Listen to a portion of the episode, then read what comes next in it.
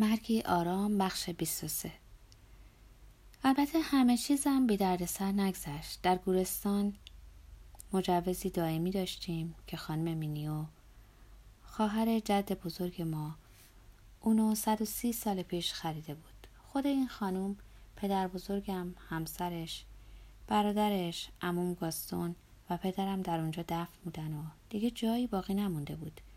در چنین مواقعی مرده را در گوری موقتی می‌گذارند و پس از جمعوری استخوانهای اسلافش در تابوتی واحد تابوت اونو در مقبره خانوادگی جا میدن. اما چون زمین این گورستان خیلی گرونه مدیریت گورستان سعی می‌کنه این مجوزهای دائمی رو پس بگیره. برای این منظور مالکان رو ملزم می‌کنه هر سی سال یه بار تاییدیه تازه‌ای برای حق مالکیت خود بگیرن. اما این مهلت سپری شده بود و به موقع خبرمون نکرده بودن که حق مالکیتمون در آستانه انقضاست. البته هنوز مجوزمون اعتبار داشت مشروط بر که نوادگان مینیو ادعایی نداشته باشند.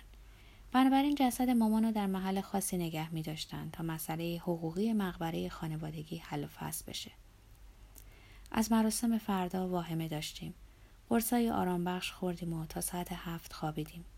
بعد نوبت چای و صبحانه شد و باز قرص آرام بخش دیگر. کمی مونده به ساعت هشت نشکش سیاه در خیابون خلوت ایستاد. پیش از سپیده دم رفته بود و جسد مامانو از در مخصوص درمانگاه تحویل گرفته بود. از میان مه سرد صبحگاهی گذشتیم. پوپت بین راننده و یکی از برادران دوران نشسته بود. و من عقب ماشین. کنار نوعی صندوق فلزی. خواهرم پرسید مامان اونجاست؟ بله.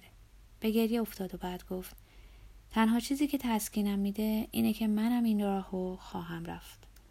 وگرنه چقدر ناعادلانه می بود بله این تمرینی هم برای خاکسپاری خودمون بود و چه تلخه تقدیر مشترکی که هر کس باید به تنهایی تجربهش کنه.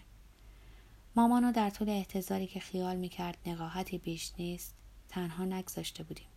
اما اینک چه فاصله میونمون افتاده بود. از پاریس که میگذشتیم چشمم به خیابونا و مردم بود و سعی می‌کردم به چیزی فکر نکنم. ماشین ها در ورودی گورستان انتظار میکشیدن. خیشان همه جمع شده بودند صف ماشین ها به دنبالمون تا کلیسای گورستان آمدند. همه پیاده شدند موقعی که نشکش تابوت و بیرون می آورد پوپت و فرستادم سراغ خالم که چهرش از غم و اندوه سرخ شده بود. همه به دنبال تابوت روون شدیم. کلیسای گورستان پر از آدم بود. گلی بر روی تابوت دیده نمی‌شد. ماموران کفن و دفن اونا رو در نشکش جا گذاشته بودن. اهمیتی هم نداشت. کشیش جوانی که زیر ردای مخصوصش شلواری به پاداش مراسم رو به جا آورد. بعد با حزن و اندوهی عجیب نطق کوتاهی کرد. گرچه گاهی استوارترین مؤمنان هم ممکن است خدا رو خیلی دور ببینن آنقدر دور که انگار قایبه اما او پسرش رو برای ما فرستاده. دو میز کوتاه برای آین نان و شراب گذاشته بودند تقریبا همه حاضران از نان و شراب مقدس خوردند کشیش دگربار سخنی کوتاه گفت. نام فرانسواز دوبوار رو که بر زبان می آورد بغز گلوی من و پوپت رو می فشرد. این کلمات به او جان دوباره می‌داد و چکیده بود از حیاتش از کودکی تا ازدواج و از بیوگی تا تابوت. فرانسواز دوبوار زن ناشناخته ای که ندرتا نامش بر زبونها میومد حال برای خود شخصیت یافته بود. حاضران به ردیف از مقابل تابوت مامان گذشتند چند زن میگریستند. ما همچنان مشغول فشردن دستها و خداحافظی بودیم که نشکشان تابوت را از محراب کلیسا بیرون بردند.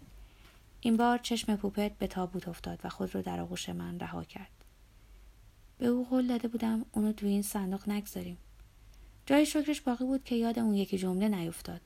نگذار در این حفره بیفتم. یکی از برادران دوران به حاضران گفت که مراسم تمومه و می‌تونن تشریف ببرن. ماشین نشکش به تنهایی را افتاد و نفهمیدم اصلا به کجا رفت. در دفترچه‌ای که از درمانگاه آورده بودم چشمم به یادداشتی دو سطری از مامان افتاد. روی یک نوار باریک کاغذی با خطی محکم و خانا مثل بیست سالگیش. دلم می‌خواد خاک سپاریم ساده باشه. نه دست گل نه تاج گل. ولی دعای بسیار طلب می‌کنم. بسیار هم خوب. ما به آخرین وصیت مامان عمل کرده بودیم. اونم تمام و کمال. چون گلا فراموش شده بود.